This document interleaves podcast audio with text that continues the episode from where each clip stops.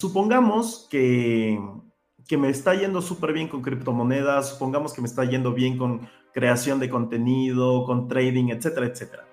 Y me empiezo a comprar un carro, otro carro, después me, compro una casa, después invierto en una oficina y me va súper bien.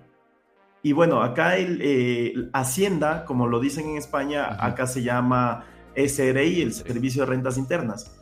El SRI me, en el Ecuador hay una ley en donde, toda la eh, en, donde se dice que hay cruce de información con todo el sistema financiero y el, y el sistema recaudatorio de impuestos.